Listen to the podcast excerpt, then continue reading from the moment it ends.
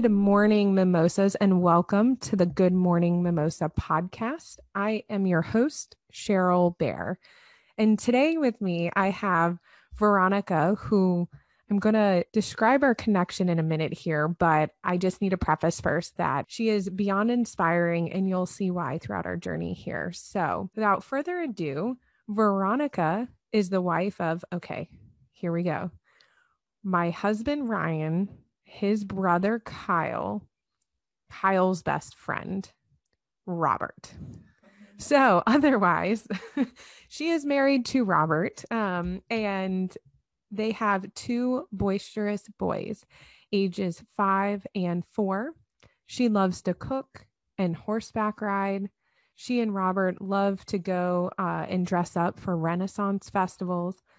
Plus, she has MS and rocks and rolls through all of this differently abled than most. Her noble steed, Nimbus, aka her mobility scooter, doesn't slow her down. In fact, he might even speed her up. Her glass is always half full. And without further ado, I would like to say good morning to Veronica. Good morning, lady. Thank you for joining me this morning. Good morning. I'm so excited to be here and talk to you. So, every week we get an inspirational quote. I know you have a really great one for us. So, if you don't mind, go ahead and tell us what your quote is for us and kind of how it applies to you or why it's one of your favorite. So, this is a quote that I, it's just a saying that I use all the time one foot in front of the other, one day at a time because I have a life that has things that don't always go to plan, but you can always put one foot in front of the other, one day at a time. That's where you start. So, talk about starts and getting started. I'd like to go ahead and transition to kind of the history of um, a sport you love and kind of talk to us about growing up a little bit.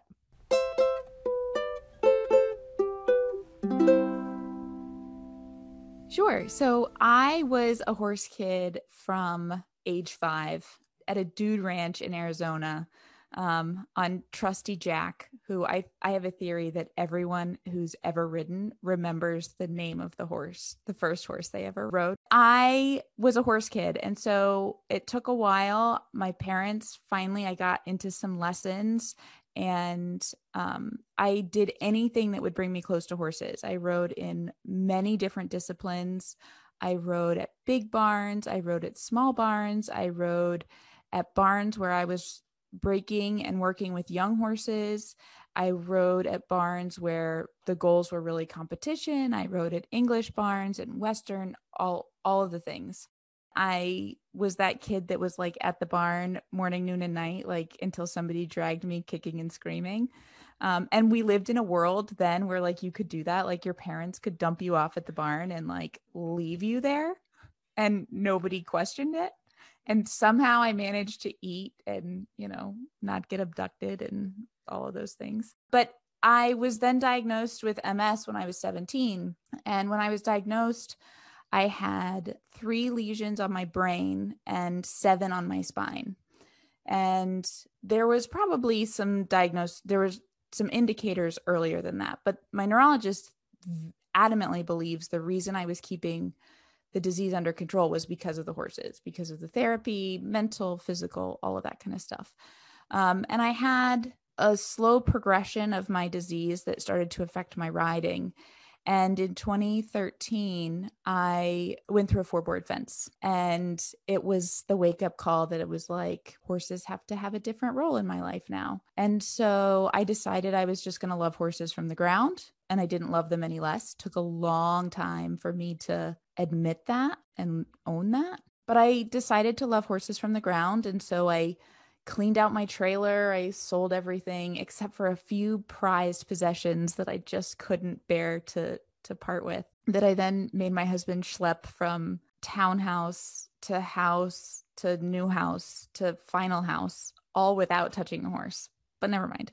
Um he was thrilled. Couple questions real quick. Um for those of us that aren't as educated on these things, could you explain explain to our mimosas out there what exactly ms is? And then you know you kind of described your your impact moment where you needed to change. Would you mind describing for us what exactly it was? I know you said it was the floorboards? Fence boards. Fence boards. Okay. If you don't mind explaining for those of us who are not as knowledgeable on this subject you know kind of you know what all that is and and the impact because that magnitude i'm sure was a huge moment for you Sure. So, a little bit about MS. So, MS is a demyelinating nerve disease. So, myelin is the plastic coating on the outside of a electric cable or a electric wire. And your nerve is the metal part, the copper, whatever kind of cord it is. And so, for somebody with MS, their immune system starts to attack that myelin. And so, the electricity escapes from the synapses and it then eventually creates scar tissue and that scar tissue interrupts the function of the nerves. As i said earlier i had three on my brain three lesions on my brain seven on my spine. Those that was the scar tissue on the nerve cells. And so that is pretty advanced progression of a disease even if you're not having symptoms now when i was diagnosed what happened was i had numbness on the left side of my face that like started as a like, oh, I use chapstick I'm allergic to. And then after like a week, I was like, my face is numb. That's weird. but slowly, what started happening is it affected my lower extremities. So those lesions that were on my spine then started to flare up. So, also about MS, there's at least four kinds of MS. I have relapsing remitting MS. And so that's the kind of MS that I can really speak to. Can't speak to the others, which means I have a flare up and then it can go dormant. And I may or may not create a new baseline for each of those flares. And so I've had two flares since I was diagnosed, but I had kind of a declining baseline early on. And then I had a rapid debate, uh, rapidly declining baseline in 2014 when I decided to give up riding, I was having a lot of problems controlling the muscles in my lower right leg. And so I couldn't keep my ankles and my knees flexed in my right, my ankle and my knee flexed on my right side, which meant I was very unstable in the saddle. And at the time, I had a very talented uh, young thoroughbred who really needed somebody who could sit on him and kick his ass. And so uh, that was not the rider that I was at that time. And so we had difference of opinion and he decided that rather than give up, he would have rather gone through the fence. So like as you're driving down the highway and you see like horses in a field, the four board fence, that's what he went through. It was a big wake up call. It wasn't a little wake up call. Does that answer your question a little bit about MS? No, it it does. And I mean, even sitting here, I've I've heard of MS, but it actually, you know, what what it is, that description I'm I'm tracking. Um and even about, you know, the the bores in the wall that he went through and I guess you went through or over. Now, I know growing up, you know, being the age we are, our parents could drop us off and we would just do through hard work ethic and everything just do what we love whether in sports um, and you just being in the barn um, all the time. Were you was it during a competition that this happened or was it a practice? Um, was anyone there or what was the event that it kind of took place? Yeah this was one of those like just everyday practice and we it, the horse's name was biscuit um, biscuit and i got into it and I'm not still not sure who won. We can we can laugh about that now. But fortunately, other than some really nasty bruises, neither he nor I was hurt. And it was a this is gonna sound silly. It was a short length of fence board, so it was pretty cheap and easy to fix, and off we went. So getting the the diagnosis and you know deciding that you need to make a change and i know you said that your uh, sweet husband robert uh, some prized uh, prized possessions from that time you know around from house to house with you when you said that you started, you know, you still loved horses and everything, but you had to do it from the ground. Can you explain to us kind of what that meant or how you kept connected, maybe from afar or certainly farther away than you were previously when you were in the saddle?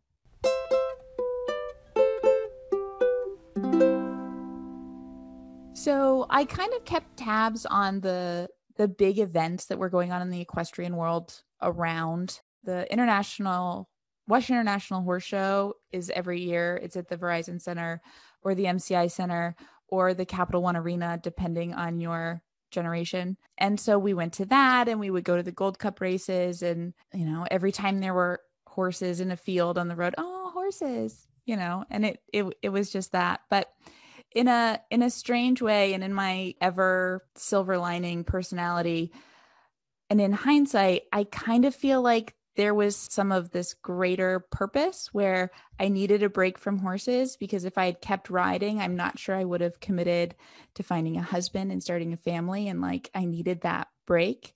And so now, like, I have a husband and I have my wonderful boys. And now I'm, you know, spoiler alert, back into horses.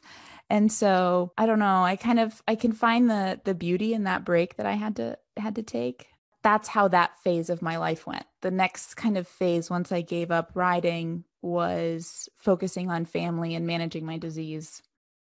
So, talking about your beautiful family, um, could you tell us a little bit? So, you had your break, you shifted gears and kind of became family focused. Can you talk about kind of your family focus and what that looks like with two highly active boys? Um, and your husband with, you know, kind of how you manage it, how you make it happen, and also share with us your kind of outlook and attitude because it's it's awesome. We have two boys, Ross and Kyle, and Ross is and has been since he was a baby in extremely active kid. He climbed out of and back into his crib at 19 months old.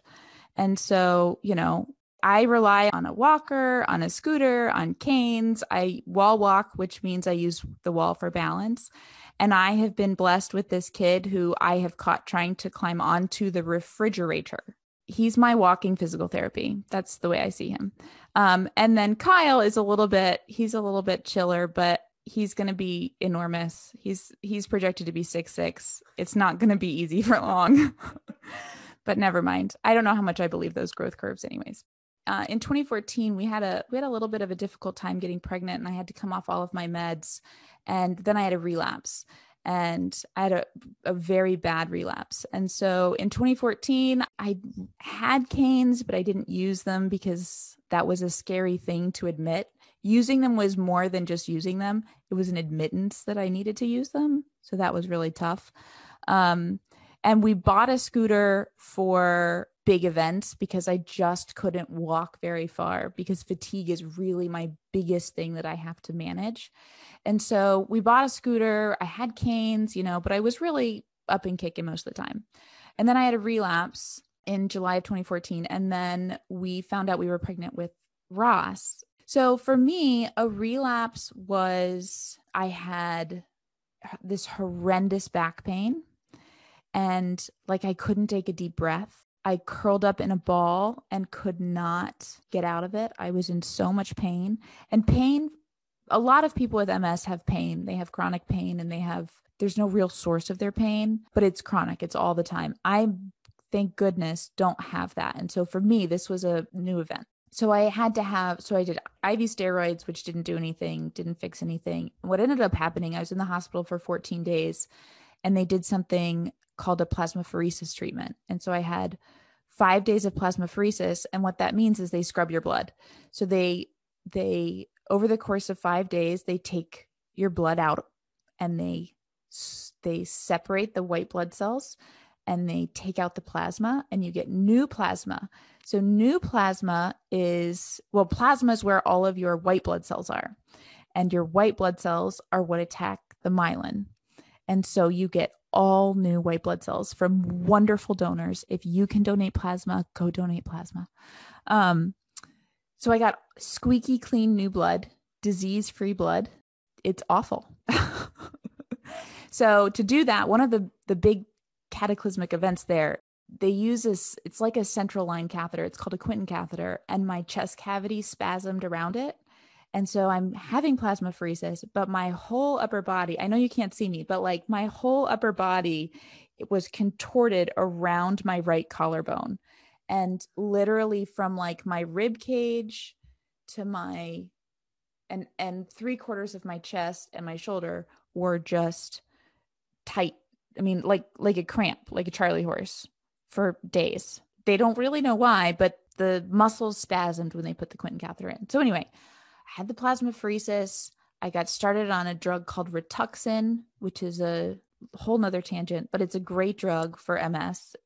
And then I got recovered from that. I went back to work. And in December, we found out that I was pregnant. And so it was very exciting. One, finding out you're pregnant has got to be like the greatest ray of sunshine um, when you found that out. Um, when you went in, and I've got to say, my mind is blown with medical, not technology, but like medical advances because it's listening. And I know listeners, you aren't here to sit across from her like I am with my mouth open, like, oh my gosh, they scrubbed your blood. When you went in there, obviously you were having like, you know, a relapse that was really hard and aggressive. When they got done scrubbing, when you walked out of that hospital, did you like instantly feel better and feel like a whole new person? Or was that a bit of a, a hike in a road and then you found out you were pregnant and didn't make everything just rainbows and sunshine because your little boy's amazing. Um, but how was that, I guess, coming out of the hospital for you until you found out you were pregnant? That all happened in like July, August timeframe. And I don't think I went back to work until like October ish, maybe even later.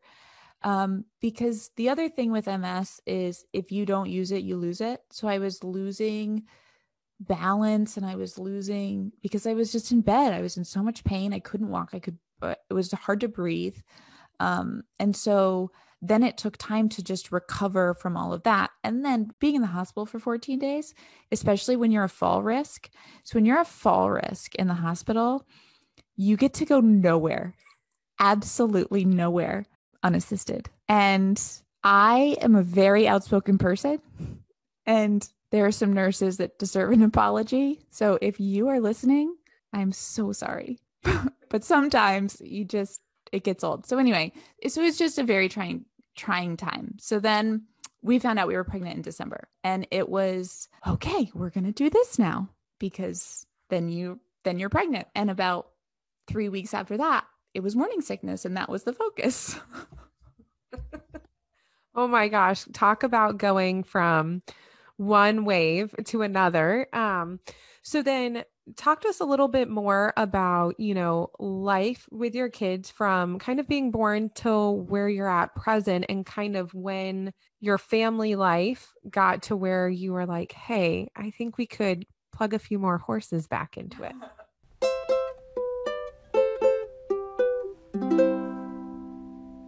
When I was pregnant with Ross, then I, I started having to use a cane because your center of gravity is changing so fast. Also, both of my kids were enormous. I had a, Ross was nine pounds and Kyle was almost 10 pounds. Oh and so I was, you know, not learning to balance as fast as my body was changing.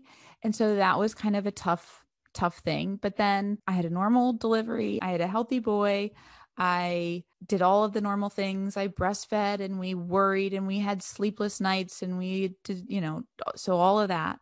And then when Ross was 10 months old, we found out we were pregnant again. and that was exciting. We did the pregnancy thing again and I was kind of declining that that whole gravity change thing was happening faster and faster. It was kind of snowballing. And so by the hmm. time I was ready to have Kyle, I was using a walker and I was using a scooter to get to and from work and or in and out of work and at work. And I was still not using one at home. It probably would have made my life a lot easier, but again, using it at home has there's a lot of psychological acceptance that has to go with that that I wasn't I wasn't there for.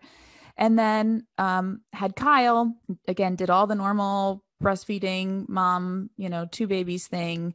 And when Kyle was a couple months old, we went to the Western National Horse Show. And at the Western National Horse Show, there's a accessibility platform. And so the night that I was there, there were all of these other riders from a therapeutic riding program. And so a little bit more divine intervention happened where this woman hounded me she was a rider at a therapeutic riding program and she had MS and she was bound and determined to get me back on a horse. And I was like, okay, fine, I'll come, like, I'll do it one time. So it turns out I couldn't do it one time at this therapeutic riding program. I had to sign up for a whole session, which was like six weeks or eight weeks or whatever. It's like, this will be fun. Well, it lasted like 30 seconds because I was like, I found out that there was a whole discipline for disabled equestrians and like competitive all the way to the Paralympics. And I was like, well, this is what we're doing now. And so that was kind of, it wasn't a like, I'm going to, oh, by the way, once I started riding again, never heard from that lady ever again. It's very bizarre. Um, so I didn't seek out horses. It's like they sought me out by that wonderful woman, Nancy, well, God bless Nancy, because now you're back in the saddle doing what you love. And I know you said that there are different disciplines. Again, for those of us uneducated, um, could you go over what you mean by different disciplines and maybe how it differs from maybe how you used to ride to how the setup is in this program you went through? So there are so many disciplines in horses. It's it's insane. I mean, anything you can come up with to do on a horse, like I'm sure there's a discipline to do it. But I did as a kid, primarily I did the hunters, which is related to fox hunting. It's kind of it's a show style of fox hunting. And I did equitation, which is a then subcategory of the hunters. And so that was kind of primarily what I did what I do now is something called dressage. And so dressage is well, it's paradressage, but dressage is a discipline that you and your horse have a prescribed set of movements that you have to compete and they're in a test and they're in a prescribed order and you have to do them. I mean, it's like come in, halt, turn right, make a circle, go across a diagonal. I mean, it's very prescribed. And it originated from military horses because horses had to move in the field and be able to move sideways and go forward and stop and back up and do all sorts of things. And so that's the origin of it. Riding paradressage, it's been adapted so that it's parallel. That's where the para comes from, is parallel to the able bodied, but made adapted to somebody that that has limitations. I am blown away by so many things. I know I should have more impressive comebacks, but I'm just sitting here and I'm like, had no idea. It goes back to like military horses. I mean, that makes perfect sense though. Okay, so you started in this discipline. And then can you talk about how long you maybe trained? Maybe did you have a horse that you were partnered with and then you trained with that horse? And then did you step into competitions or how did your journey kind of go from, I guess, Nancy to really Nancy um to where you are now and where you're currently at. So, once I got through my therapeutic riding lessons, I called a woman who was at my last barn and I said, "Hey, I'm trying to ride again. I have this whole thing because she had never heard of paradressage and, you know, she was like probably she didn't say this, but in the back of her head she was probably like, "Aren't you on a scooter?" But she didn't say that. Well, she didn't say that then. Later on, she did, but that's because she's awesome and has a good sense of humor. I wanted to come ride her horse, and her horse is his official name is Glenard's Christopher Robin, and we all call him Robin. And he is all of the analogies you can come up with once in a lifetime, once in a million, unicorn, you know, so on. Um, and he needed a job. He had had some health problems and he was in a field and he didn't feel great. And again, I don't know if it was divine intervention or what, but he and I started working together in October of 2018. And we went down our first center line, first war show, um, January of 2020. And throughout 2020, despite all of the crazy in 2020, we finished as the grade two emerging athlete national champions. and we got the highest score of all the emerging athletes in that um, competition for our intro tests. And so he like came alive. Like he had a total revival.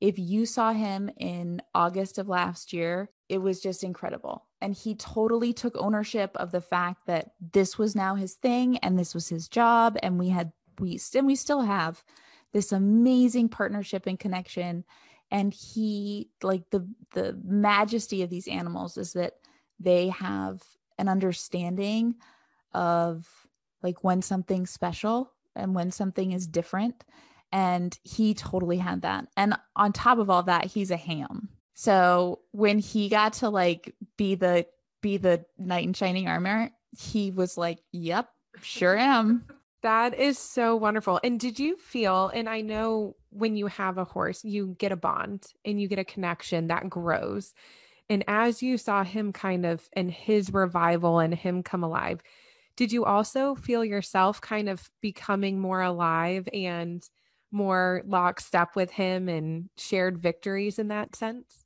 Oh, absolutely. Like this riding, especially now, like and being able to compete and getting to do this and and doing it well, like keeps me up at night. Like when I I'm that like little kid again. Like if I happen to wake up, you know, at 5 a.m. and my alarm hasn't gone off yet, and I, it's like that's a morning that I'm getting up to go to the barn. Like I'm awake now.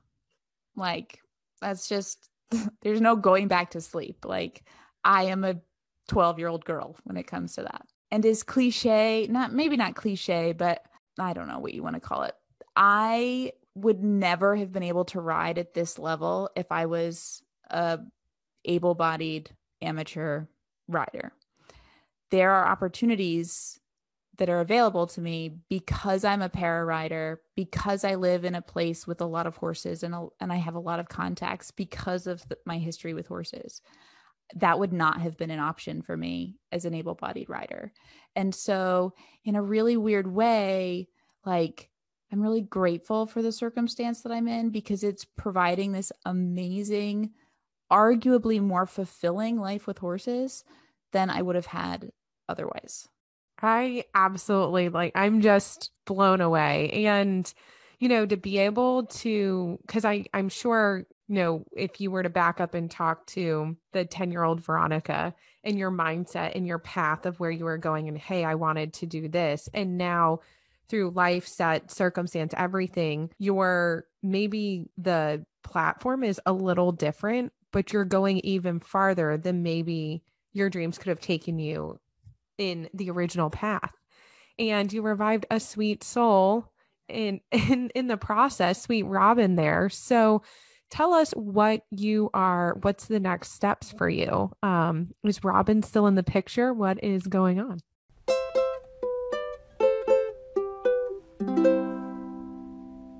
so the other thing that i just have to mention about robin um he's 27 oh which is gosh which is like the equivalent I I looked it up recently of being like 78 or older as a human. So and he's also a stallion who was covering mares until I started like started riding in 2018. And so like he's magical on so many on so many fronts. So anyway, so that's Robin is just incredible and it's been really really hard to a convince him that you know, retirement may actually be kind of fun. Like, just a little bit, chill out, dude. And number two, to transition to my new horse, um, because I just I have so much ownership in Robin and so much invested in our partnership. It makes me makes my chest real tight when I try to talk about it. But I knew that in order to grow and in, and in order to get better and in and in order to develop along um, the paradressage journey, I needed to find a new horse and I needed to find a trainer who has ridden at that upper level herself and has competed and has taken students there. So I have a new trainer that I had kind of met early in my paradressage career and kind of kept a pulse on what I was doing and and I really admire her and she has so many wonderful elements to her training program and to her as an individual. And she helped me find my new horse whose name is Mason and he I call him Mason the spotted wonder pony because he's a pinto. And he and I started started working together in March and I it took us several weeks. And this is just two, three weeks ago, he's finally realized that this is special work. So, in the beginning, because I ride very differently than an able bodied rider, I'm very stiff and I'm very tense, and my legs don't communicate with the horse at all. I use all of my communication with my voice and whips and my weight. And he was really not sure this was going to be the thing for him and we were he's very introverted he's a little moody so i was having a hard time bonding with him. And then all of a sudden in the course of a few days he had this epiphany that like oh i don't have to learn something new. I just have to learn to do it being asked a different way. And so he was much less grumpy about it all once he figured that he didn't have to learn a new job. And then all of a sudden he figured out that like this is really different. This is the same, but it's different. And so since then, he's kind of just like blossomed and he's turned into this like little pile of mush.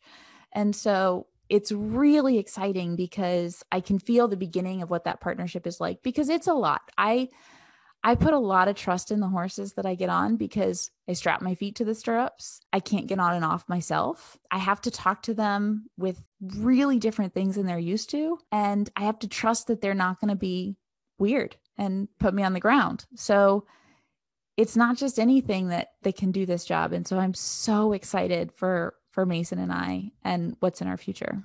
So talking about um you and Mason and your journey, do you have um any competitions or anything coming up or do you have your sights on anything for 2021 or maybe 2022?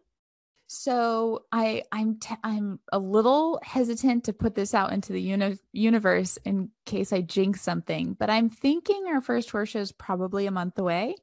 Um, some very big things, paperwork wise and equipment wise, have to fall into place. All of those things are wholly out of my control, and so if if the universe gets its act together, makes things happen, universe, listen. um, then that's that's what I'm hoping. Um, if not, it's not the end of the world. We'll regroup. There's some other opportunities, and there's a little bit different strategy we can take. And I'm hoping to make it to nationals this year. You know, there's there's a lot of strategy and planning and training, and then there's a whole lot of luck that has to go with all of that. So, for all the mimosas who are interested in watching what happens and where you go and you and Mason grow to and what you achieve. Is there some way that like not we can t- keep tabs on you, but like we can see maybe some some progress and I mean literally just sit back and be inspired? So I am trying to gain traction on social media. I have found incredible contacts by sharing my journey. I've I've talked to people with MS and parents with disabilities and people to do people interested in riding or people who have who are supporting my riding through social media. So I have a a web page and it's Veronica Gogan paraequestrian.wordpress.com. And then I have a Instagram, Veronica Gogan Paraequestrian. I have a Facebook page and then I have a personal Facebook page. And I try to keep it all current sometimes it you know waxes and wanes. Um, and then i'm working on a blog that has to do with ms has to do with my paradressage and some of my equipment kind of how to it's amazing how little information there is on some of this stuff. So it's all a little bit in the works and and gaining momentum but that's where i'm at and for mimosas that want to check that out, we will also be sharing it on thebravebear.com slash GMM. So you can make sure to check it out. But before we leave for today, I'd like to circle back to your quote. And Veronica, if you don't mind sharing that one more time with us. One foot in front of the other, one day at a time. Yeah, this is just my my daily motto because if you get up and you put one foot in front of the other, you will go somewhere. That's something you have to do day after day. And I have a whole group of people that are behind me that sometimes they give me a little push when I forget and it's it's really wonderful. Well, I am lucky to be um, a part of your village, and I hope that um, we have some other mimosas that would love to join in and celebrate your victories. And um, because as much as you gain inspiration from others, you definitely are an inspiration for so many. Is there anything that um, we could tell the mimosas out there so we can do a better job as a community? So I am so excited that we are gaining accessibility in this country. It's amazing how many places there are elevators and there are accessibility platforms and all sorts of things. But one of the things that I get asked a lot or that I experience a lot, especially as a parent, is what do I tell my kid when they are pointing and staring or asking loud questions? And my answer is let them let them be curious and educate them because their curiosity is mir- mirrors everyone around them. I know when I answer the kids question, the guy in front of me in line is listening and the guy behind me in line is listening and so is the mom with the kid that asked the question. Because even as somebody with a disability, I look at other people and I go, "Huh, I wonder if they have MS like me or I wonder if it's something different." And I think it's okay to be curious. And so let them ask the question. Don't be afraid. If somebody's a grump, they're probably just a grump. It doesn't have anything to do with their wheelchair. I will tell you the thing that I am most offended by is like the drunk guy and like like when we go to the Renaissance Festival or if you go somewhere and like, "Hey, can I have a ride?" or like, "I need to get one of those." And I'm like, "Yep, you can you can have a ride, but you have to take the disease with you." And and then it gets really awkward and I just smile inside. Well, I um, hope we get less and less drunk people asking for rides, but I think that's such sound advice to give people because you know we've we've all been there and I told you, you know, even before we did this recording, you know, when I was on crutches for a while with my knee surgery and a kid was like, "Why why does she have those sticks?" And I was like, "Oh, well, you know, without saying a, a gruesome story, you know, kind of explain like, oh, I had knee surgery and things like that. So um, I think that's a great way that we can, you know, let those kids be curious and, you know, also make it such a positive educational moment. Well, Veronica, it has been absolutely incredible spending this morning with you. And for all the mimosas out there, um, please, if you don't already, follow us on Instagram at Good Morning Mimosas, on our website at thebravebear.com slash GMM or shoot us an email at goodmorningmimosas.podcast at gmail.com. You never know what a like or share will do. So please feel free share it with your friends, your family, or anyone else who could use a spark of joy on Wednesday mornings. Until next time, stay safe, stay healthy. Cheers, mimosas.